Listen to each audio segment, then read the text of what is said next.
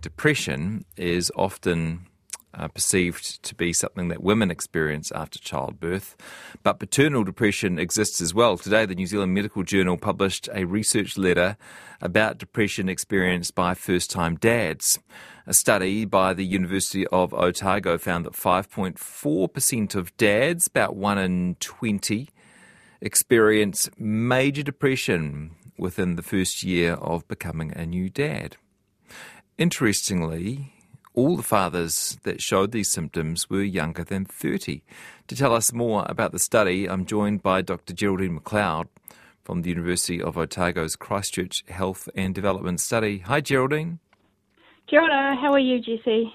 Really good. Nice to talk to you. And um, I might just stay at the, uh, say at the start of the conversation, and I think you might want to add something as well. But sometimes when we talk about the health of men or the troubles of men, um, we get messages from people saying, "Hey, well, boo-hoo, women have it bad as well." And I guess it's um, something we've learned over the years is it's possible to be concerned about depression in men as well as being concerned about depression in women. You're just focusing on this one gender, this one time. Uh, this case, we are focusing just on men. Um, the Christchurch Health and Development Study is a birth cohort of people who were born in 1977. So we actually had babies who were both males and females in our cohort, but because we're studying depression in fathers for this particular um, paper, we uh, had to cut our cohort in half. And of course, there is that concern. There will be people out there saying, oh, men. Why do we care about men? And but the thing that we need to realise is studying depression in fathers is actually looking at um, something that can affect the whole family unit. So a depressed father could have um, problems around how they interact with their baby, how they interact with the mother.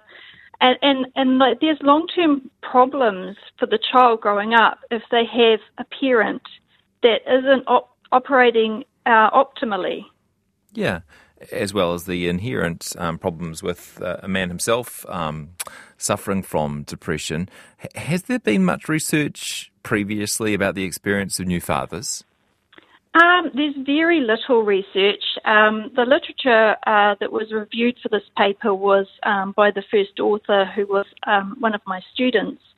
And she, she struggled finding um, very much literature at all uh, most of it is done on, on mothers, uh, and maternal depression is um, something that is assessed and looked at and examined a lot, um, but there's very, very little comparatively on men. So, can you explain your study and, and how you did the research? Okay, so we uh, we interview our um, cohort members regularly, and so we have every every year that we interviewed them since age 14, we have asked them um, questions around depression as one of our one of our measures.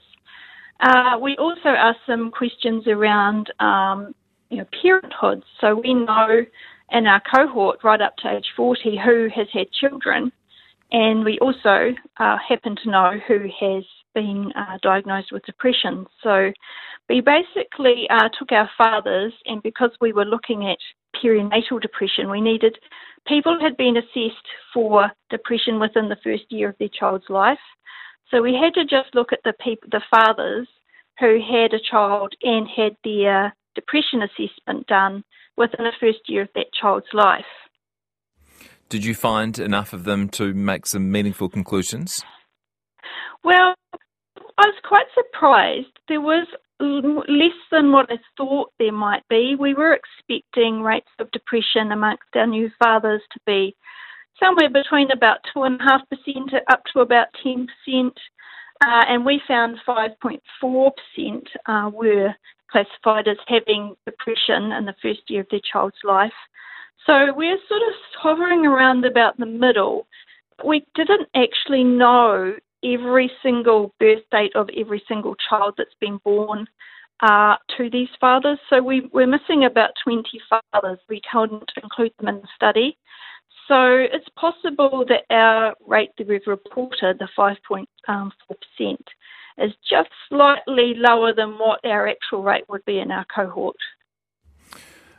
Uh, well, what do we make of that then? So, so So you're saying fewer fathers of newborns get depressed than across the general population? Um, not necessarily. Um, these this research that we had looked at prior to doing our study, uh, it, it, has all kinds of different sample designs. All sorts of different um, groups get and recruited into the research. Sometimes it's fathers who have been assessed along with the mothers. They just happen to be um, they've done both. Um, some of them are going out and, and, just getting a convenient sample of just um, fathers who happen to be nearby. Um, so they're all different. So you can't necessarily say one study has got a more accurate result to another, and every single study, you can criticise every single study ever done. There's no such study that is perfect. So you just sort of have to look at the range and see where your study fits in that range. And, and if it seems like your results are reasonable um, compared to what other people have, then you know you're, you're heading in the right direction. Yeah. So, what can you definitively say based on the research that you've done? Uh, what I'd like to say is that, um, as you'd mentioned at the beginning, people mostly think about maternal depression, but don't forget about um, the blokes. Um, men can get depression. Um, and, and, and particularly depression around uh, the, in the first year of the child's life. So don't forget about about the boys, and it, it's potentially important that when the mother goes in for her medical checks, that the doctors are aware if the father happens to come along to the appointment, that the doctors are aware that maybe they could ask the dad a few questions as well and just see how he's getting on. Yeah. What did you make of the fact that none of the depressed dads that you found were over 30, or is it over 34? There was definitely an age cutoff. Mm. Yeah, we were really surprised about that ourselves. We were expecting an age gradient.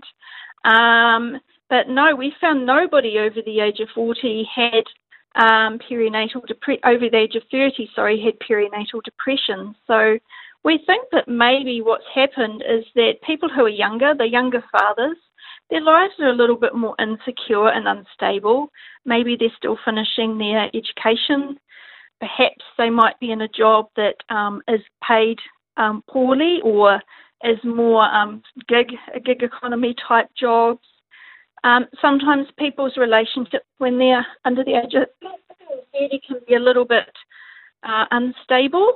And so um, we think that maybe that instability could be contributing to these rates, whereas men that are a little bit older have probably moved into a different phase of their life that's a lot more stable and has a lot more financial support around. Interesting stuff. Um, what do you think needs to happen from here? Presumably, more research. That's what the researchers always like to say. We'd love to do more yeah. research.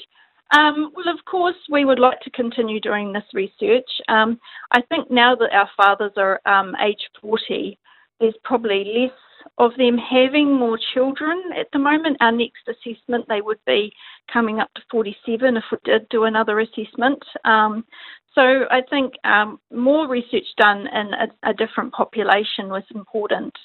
But um, I don't know if you know, but it's Men's Health Week this week. No, I did not know that. No? No, so it's Men's Health Week this week. So it's actually quite fortuitous that this particular paper has been published this week because um, I think that when you link in the other men's health issues with this study as well, I, I think it's quite important to realise that maybe um, maybe you can uh, check in on your mates and realise that men have other issues that aren't just prostate problems. Good for you. Thanks so much, Jerry, for talking to us today and well done on the research.